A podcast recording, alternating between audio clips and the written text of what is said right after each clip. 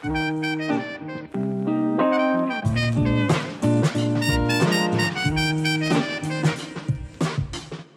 everyone, what's up? My name is River, and you're listening to SCU Buzz Podcast. Today I'll be chatting with Dr. Hanabeth Luke, a Southern Cross academic and researcher and course coordinator of the Graduate Certificate in Regenerative Agriculture.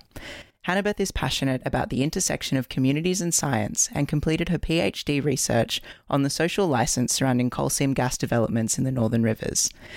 As part of her interest in regenerative agriculture, Hanabeth's research includes addressing farmer resilience in the face of climate change, an issue that hits close to home following the flood events of 2022. Hanabeth has been involved in research monitoring the ongoing impacts of the floods in the Northern Rivers. Welcome to the podcast, Hanabeth. It's great to have you here. Thanks for having me, uh, River. So, I guess should we start off with do you want to tell us a little bit about yourself and your past and how you found yourself an interest in regenerative agriculture? Crikey, uh, how far back do we go? Um, well, look, I, I actually uh, first came to Southern Cross University uh, when I was 20 years old. I, I, I didn't really know what I wanted to do with my life back then, but I thought, well, I'll study environmental science at Southern Cross University. I just fell in love with this place, you know, back back then, and and uh, did, I did my science degree. And by the end of that degree, I was thinking, wow, what is it about all this amazing research and development that's done, but yet so many people are still just ignoring the science, and particularly around climate change way back then.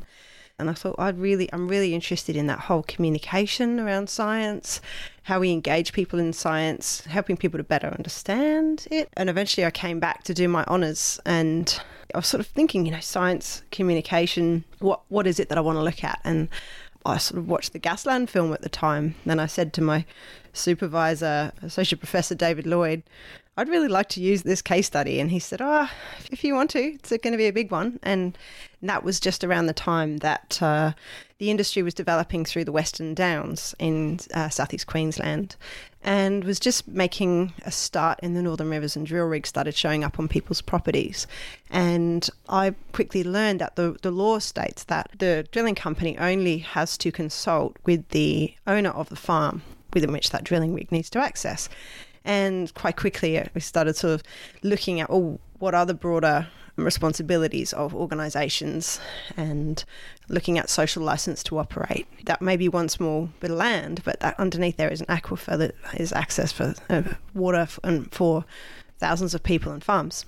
So that's that's what led me into this work, and I did about six years worth of research in the Northern Rivers, and I ended up just documenting the formation of the the social movement that emerged to protect waterways against coal seam gas development in this region. And I also did nearly 100 interviews, including many, many in the Western Downs of Queensland. And I documented how social license evolves for different people in society. So, the farmers and the business people and other residents in the community, how they experience the impacts and benefits through the boom bust cycle of mining. And what I saw there was that process is everything for people, and you know, so in terms of social license to operate, in terms of people's satisfaction with change processes, having a clear and equitable process, a transparent process was so, so important for people as they went through that transition. And indeed, in the Northern Rivers, as they decided whether they viewed that industry as viable here, which eventually they didn't. And the Metgasco license in the Northern Rivers was bought back for $25 million after a concerted social movement. So that sort of brought me to the end of my PhD. And I found a lot of insights around social license, but I was also very interested in this idea of resilience. And it came to my attention that a lot of farmers who I'd worked very closely with through that PhD felt kind of forced to take on gas leases because of the drought, because of other impacts that they'd been experiencing that may or may not have been linked to climate change. And I thought, well, how can I work in a space that's going to support farmers to be as resilient as possible, to be able to reduce their vulnerabilities to climate shocks and knocks, and be stronger environmentally, socially, and economically? So that's when I started working with the Soil Cooperative Research Centre And now I'm running a, a large national farmer project understanding exactly that. You know, what are farmers doing on their land? Are they undertaking practices that are going to help them build resilience? And and why? What are the drivers? What are the things that are supporting them to make change? And what are the barriers? And, and what, what are their aspirations for the future? Wow. Wow, that's incredible. That's a lot of work. And, and, and how many years did you say that you worked on your PhD? Was? Or you did your research for your PhD, sorry? Yeah, uh, so the, the PhD research, it began in 2011 in my honours here. Yeah and I did the first interviews in the Western Downs then yeah. um, with people who were businessmen, farmers, other residents, other landholders. And then I went back in 2013 and yeah. I did a whole bunch of interviews in the middle of the boom.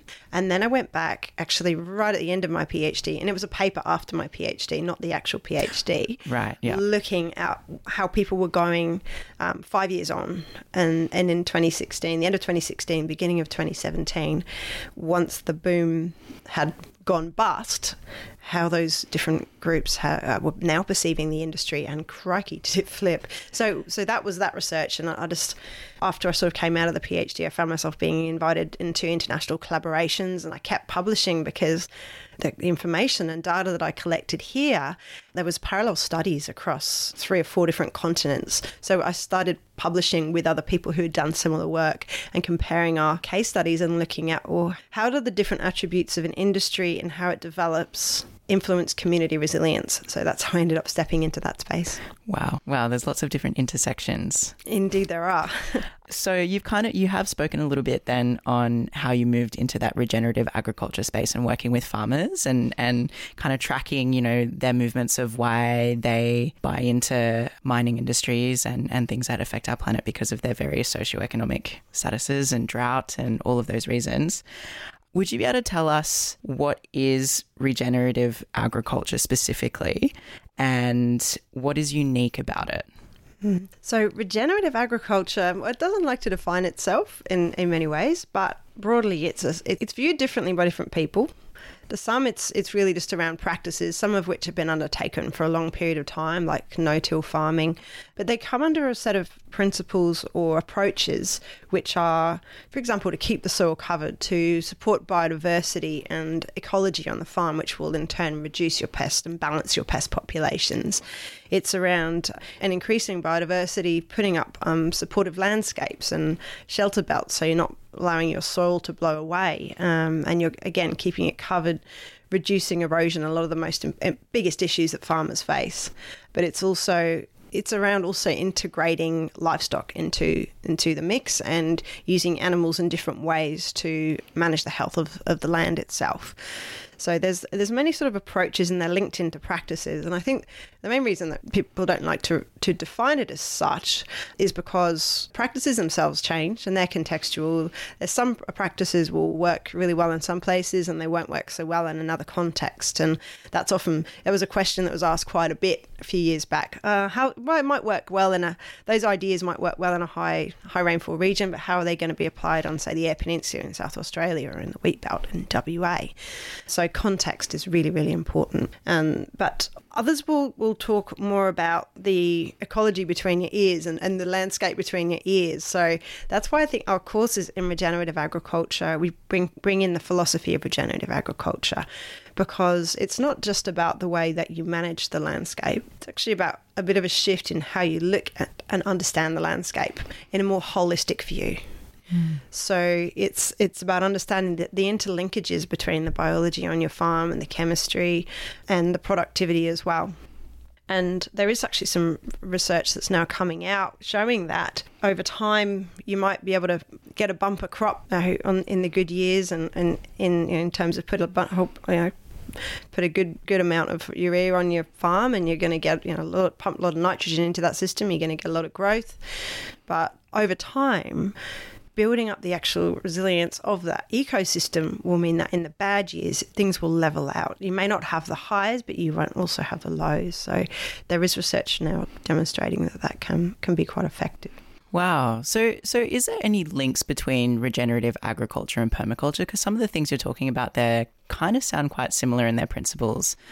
Mm, look, I think there's there's a lot of schools of thought that are coming together in terms of regenerative agriculture and certainly permaculture principles and the way that you look at and manage the landscape and bring things together rather than having a one one monocrop and how you think about putting different species together in a in a pasture or in a, in a indeed in a crop. So there's there's a lot of I think there are a lot of parallels in permaculture and certainly that's a part of the teaching that we do at Southern Cross University. Wow. And so you spoke a lot as well at the start there about soil health and the importance of soil health to regenerative agriculture. Would you be able to tell us a little bit more about the soil and why it's so important? Hmm. Yeah, so I mean, there's been uh, dreaming stories of the, the soil for thousands of years and the importance of the soil, you know, as the foundation of all life. Even the ancient Mesopotamians, you know, 10,000 years ago and in the Fertile Crescent worshipped soil as the foundry of life itself. What we're doing now is shifting from looking at the soil as has been done over the last 50 years from this medium to hold stuff in to a living, breathing process of cycling minerals and life that in itself is quite regenerative. So, having a healthy soil, bringing carbon into that, you're allowing those nutrients to cycle, is going to have a much more balanced outcome and be able to support, hopefully, uh, the, the crop and the produce that you're wanting to, to raise from them. And so, why is it important to keep the soil covered? Mm. Well, if it, it blows away, like uh, uh, the research that I've been doing with the soil CRC, we look at a whole suite of issues that farmers face, and we have a list of these are sort of ten soil issues, and erosion comes up as number one in in most areas um, in terms of, of land challenges, and whether it's wind or water. So your soil blows away. It takes decades to establish a soil, and it takes a day for it to wash away. So if you've got if you've got good soil coverage, then you're going to massively mitigate from that. But it's not just about that. It's actually also about allowing the biology of the soil to be able to develop over time and not disturbing a soil is was has been found in the research to be one of you know the, the most key ways to support the biodiversity to increase and, and find balance in the soil. And how do farmers or people who are interested in farming, particularly with livestock, how would they manage or go about managing having livestock and the potential of compression of soil with livestock on their land. Mm. Yeah, I think the the way that time controlled or cell grazing works is the idea of it's more intensive periods, but then there's a period of rest.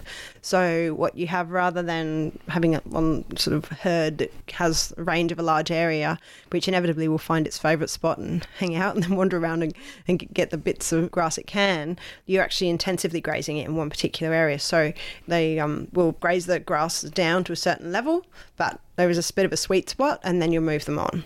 So then the land has a period of time that will then be rest.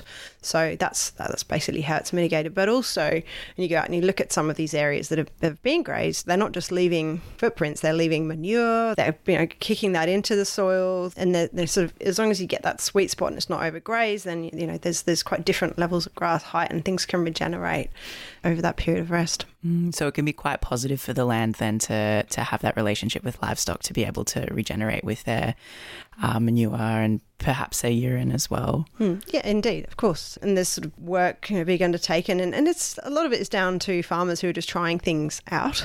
And they found, for example, they had a massive reduction in worming issues in some of the cattle when they brought chickens into the mix because they'd eat all the little worms in the grass. So it might might be actually about integrating other animals in that mix as well. Right. Wow. So how important are the practices of regenerative agriculture in the face of climate change? I think it's it's absolutely essential, and in terms of reducing our vulnerability. My research is showing that there are still a good proportion of farmers in some areas who who don't believe that climate change is due to humans and that there's not much we can do about it because it's not down to us.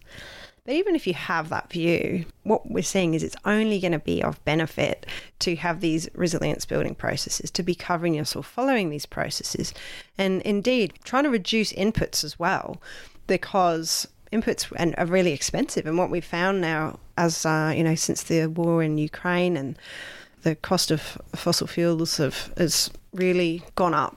We've seen how closely urea and nitrogen is linked in by that Haber process. So, how dependent that is for producing nitrogen ammonia. So, reducing inputs is um, might also have its um, financial incentives. You know, the crop prices have gone up by you know, 400%, and that's had a huge impact on the viability and the way that some farmers have been doing things. And as a result, they told me in the Central West they're doing rotational cropping again and, and starting to bring rotations back into the mix rather than just putting that urea you know, on year after year. So it's, it's some really interesting things there, and you know, and, and, as a researcher, I think it's positive to see change, but it's a shame to see that you know often it happens when people are really having difficult times, and whereas in some areas now they're having bumper crops, like on the Eyre Peninsula, they've actually had a really good year, and can we then work with people to make those changes in the good years rather than when they're absolutely on struggle street because they're going to have more capacity to do it to make those changes.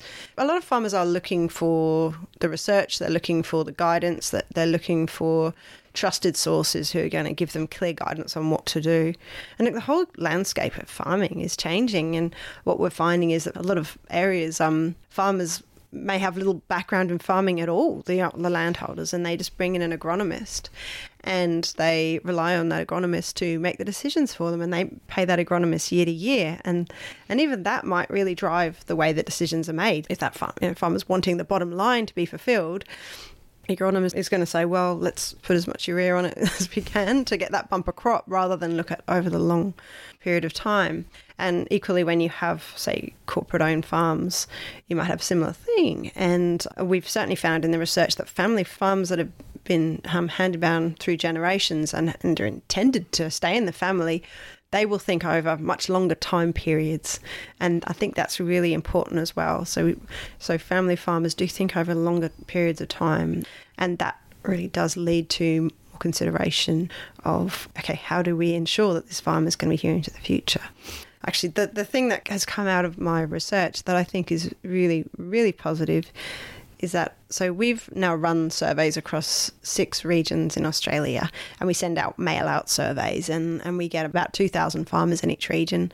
We get about 30% of them back. And across all of the regions that we've studied, the most important thing to farmers comes out number one just about every time is to have the ability to pass on a healthy environment to the next generation. So it's the goal. It is really important to farmers, but things do get in the way sometimes. And what, what we're doing is working with local groups to try and find out, well, how can they support those farmers to, to meet all of the goals that they're wanting to meet in terms of keeping a productive and healthy landscape for the future. Mm, so important in the face of climate change to be thinking about the future. And I guess as well, speaking about that, we can all agree that it's incredibly important to have sustainable and available food sources and to support farmers and to support the agriculture industry.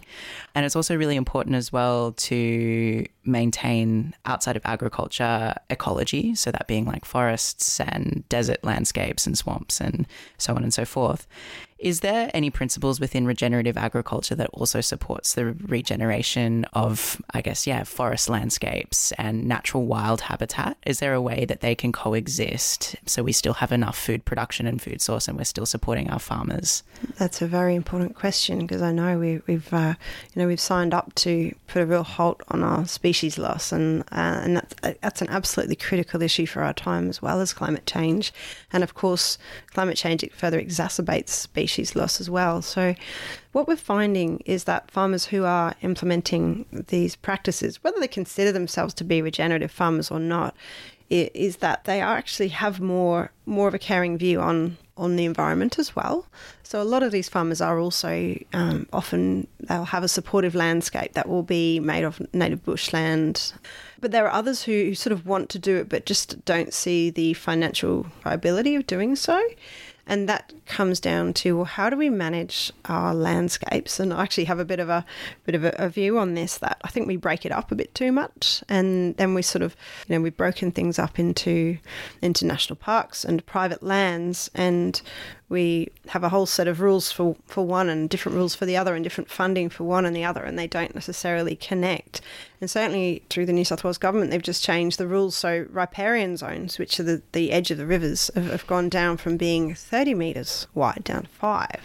So riparian zones can be a really important corridor for wildlife to be able to connect up. See, when you've got a river, the rivers are pretty well connected through. So what I'd love to see is a different look at how we do conservation across landscapes.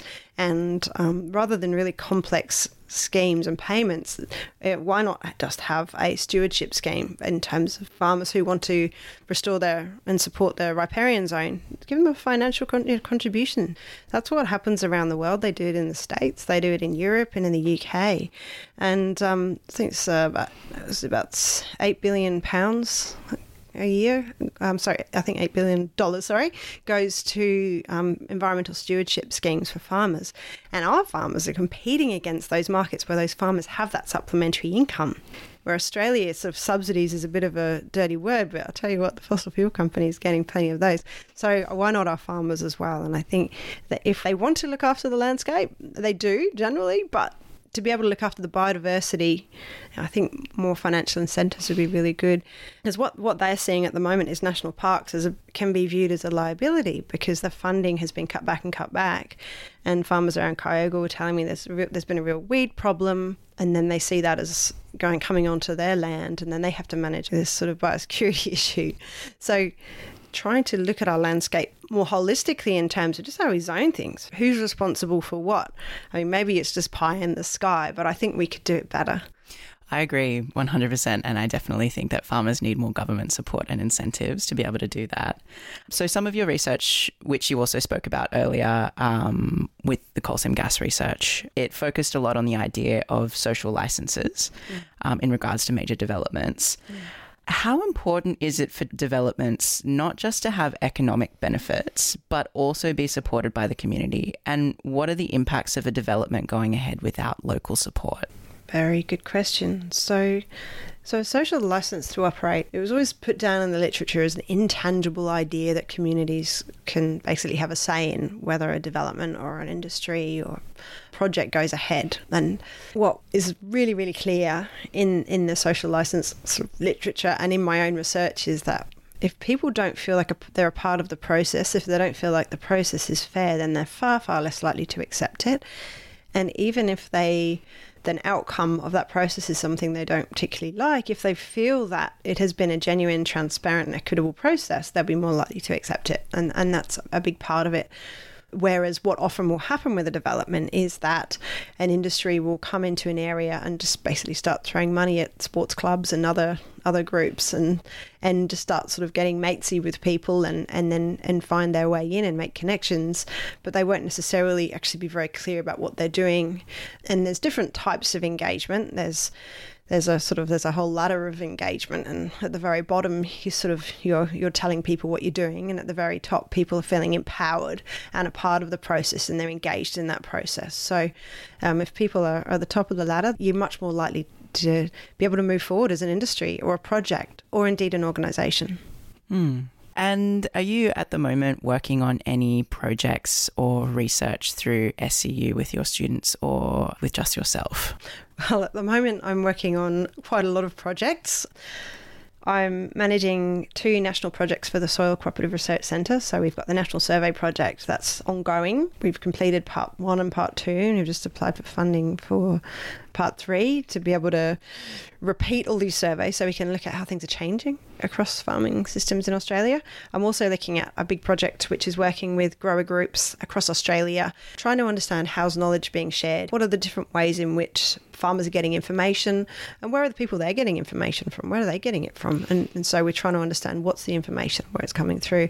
I've got a, quite a few PhD students doing some really interesting work at the moment. I've got Matt Alexanderson who's looking at regenerative agriculture, and he's looking at the practice-based analysis. So people, the, basically, he's identified this disconnect between farmers they may not see themselves as being doing regenerative agriculture, but they may be doing a whole range of the practices that relate to those key ideas of regenerative agriculture. I've got Linda who's looking at women, and Linda and also Annalise who are both looking at um, women in farming and their different perspectives and what they bring and how their different knowledges work in farming systems. Also got a student who who looked at the um, Amanda's looking at the gas-fired recovery from COVID and the dialogue and the narratives put forward by the Scott Morrison government So that's going to be an absolute firecracker when she's finished, and she's very close now. So very interesting stuff there around how that was all put forward and put together. So very, very interesting stuff there. That would be a fascinating read. it will. Okay, so last question then. So for viewers, listeners, well, we don't have any viewers, but for listeners and my, myself, if we wanted to follow the work that you're doing and keep up to date, I know as well, not to bring in a new topic, but you also ran as an independent last year. Yes, I did. so if we want to be able to follow a potential future campaign or follow potential research, where can we find you?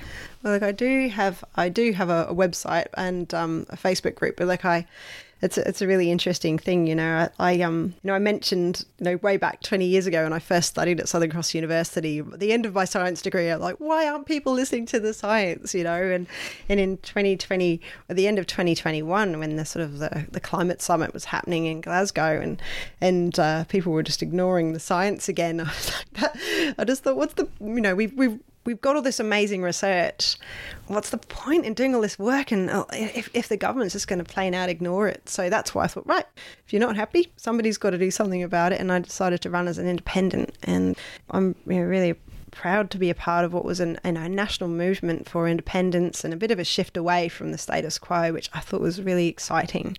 You know, actually bringing people into having conversations about politics itself. You know, Pol- a lot of I mean, I've, it's a lot of parallels with the research I've been doing. I wrote a paper three years ago that which is activist is a dirty word, and and politics itself is a dirty word. You know, it's something we're not supposed to talk about. I don't do politics. I don't talk about politics. Well, you tell me one thing that isn't in some way related to politics. You know, it's the decisions that shape our lives it was the introductory sentence of my honours thesis. You know, people should have a say in the decisions that shape their lives.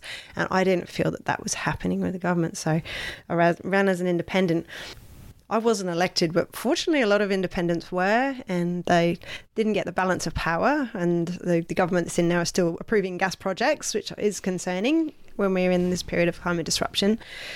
But we did shift the dial. Like communities got together and shifted the dial, and, and I'm really, really proud to have been a part of that here in Page. Um, but I'm also really proud and, and happy and to be back in my job at Southern Cross University.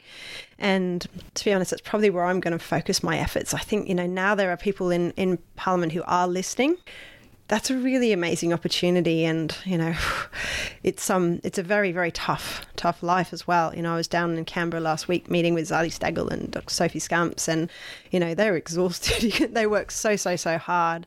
So I think there's a really important role that we can continue to play as academics in generating good independent research that can be used by policymakers and, and indeed parliamentarians in making really important decisions that are going to shape the lives of not people here just locally, but across Australia. And as I said, and as Dr. Sophie Scamps said in her maiden speech, you know, how we respond to these floods and how we how we embed the adaptation into our climate policy is is a real statement of how we move forward as a nation. And I think we're in really interesting times. We're in really exciting times when that intersection of, of science and policy and society are actually coming back together again, which is great to see. Yeah, and really nice as well to hear that we are in exciting times despite everything else that's going on. There are some amazing changes that are happening. Indeed, there are. There are many people working very hard on on on uh, on all this great stuff. Yeah, I agree, including yourself. And thank you so much for being here today. Um, it has been an absolute pleasure to talk to you and to learn about the knowledge that you have. It was such a pleasure. Thank you for the invitation, River.